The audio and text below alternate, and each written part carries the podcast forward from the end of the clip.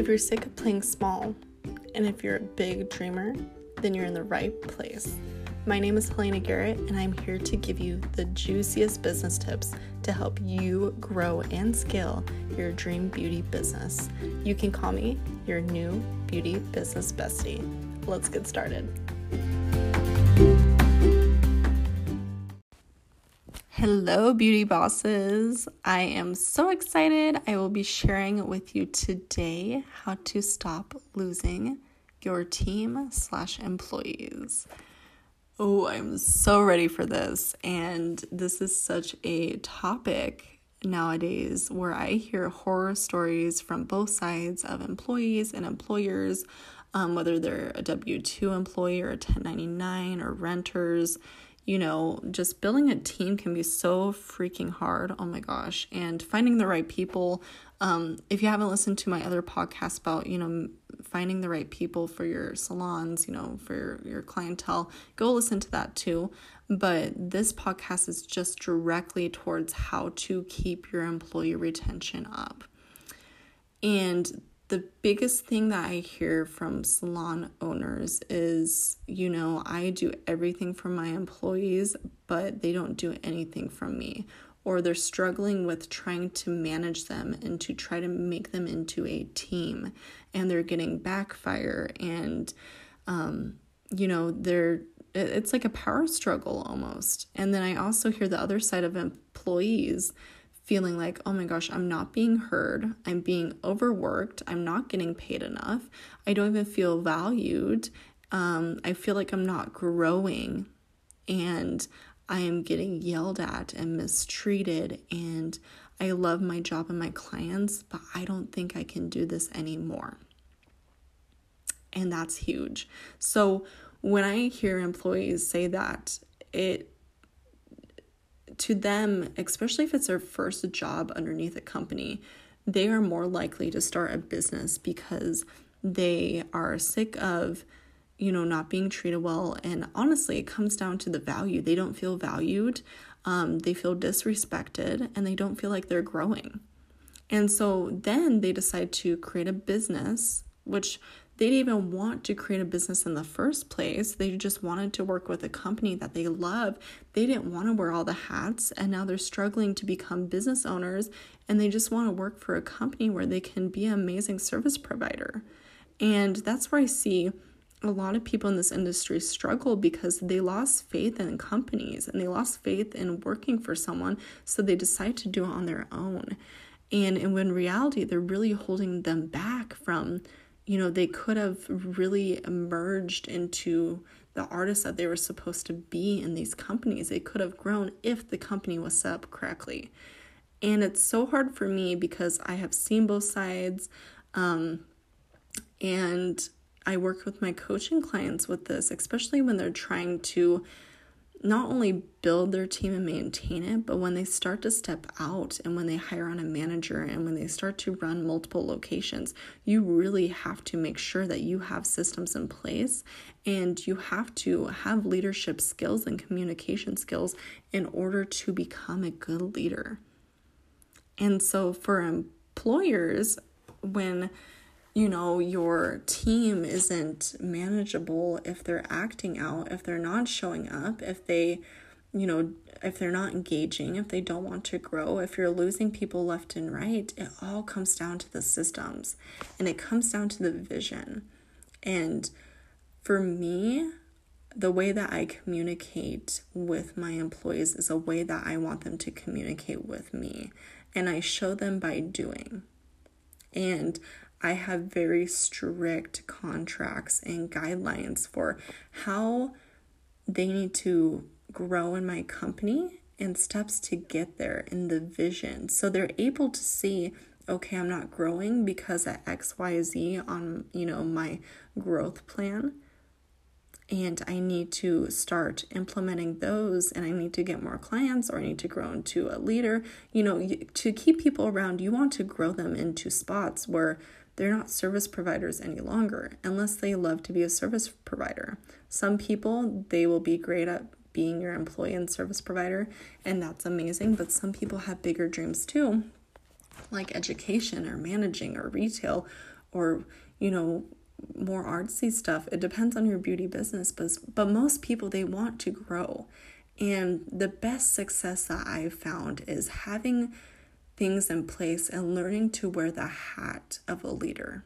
And leadership just doesn't come from, you know, YouTubing or listening to a podcast. Leadership is a changing and growing cycle, and uh, you have to be consistent with it and you have to keep working on it. You know, not one day you're just going to be this great leader. There's going to be hiccups. You're ha- going to have to learn, and you have to be okay with being wrong.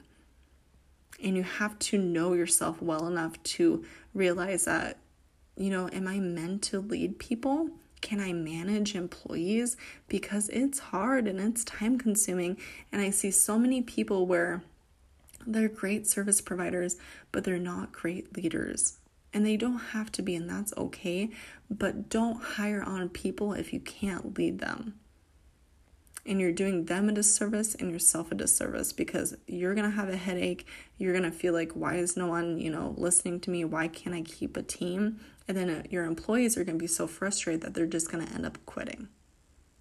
So, how do we build your team. And especially if you're looking at, you know, what do you want your first employee to be like? What kind of systems is Helena even talking about? I want you guys to build a plan of action. I call it a roadmap with every single job that we have in both companies in my coaching and in my salons. I have a roadmap to how are they going to grow in my company and what are the steps and what happens if these steps aren't met and it's a very very clear roadmap of what i expect and what they expect from me and having employees and building a team is like literally having a relationship. You know you have to work for it every day. And what happens if a client is upset? What happens if a client comes late, or what if there's a bad review with an employee, or what if an employee doesn't show up on time. You have to have policies in place to run a team. And then you have to add the value of, you know, why are they part of this team? What's the big picture? You know, how are you able to grow them? How are you able to, you know, let them be a part of something bigger?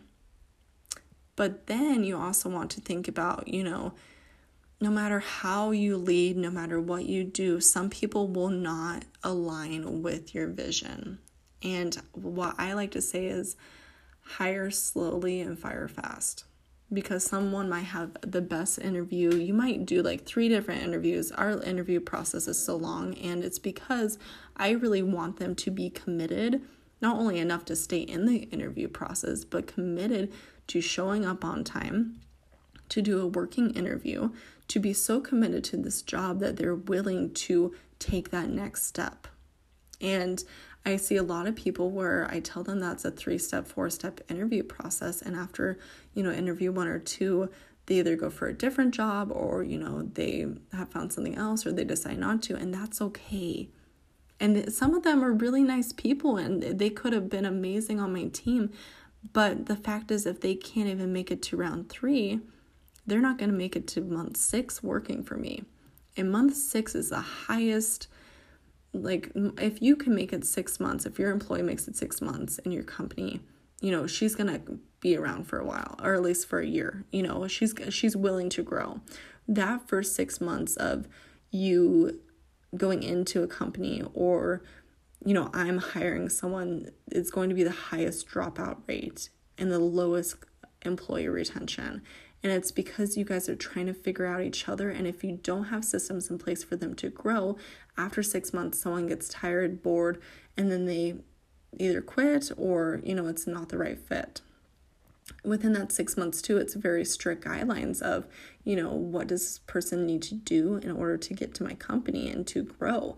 And don't give her all the freebies and the handouts at three months. You know she has to be able to be promoted into that. She has to work into that or he or she has to work into that. So what is your systems and what do you want them to look like? And you have to make sure that your employee is aligning with you. If it's not a good alignment, they might be super sweet, they might even be good at what they do, but if it's just not a good fit, then you're wasting your time and their time because you want to make sure that they find their home. And you want to make sure that you have space open in your home for people that want to be there and grow there. So, my biggest mistake as an employer was I hired people on and I hired them on because I needed warm bodies.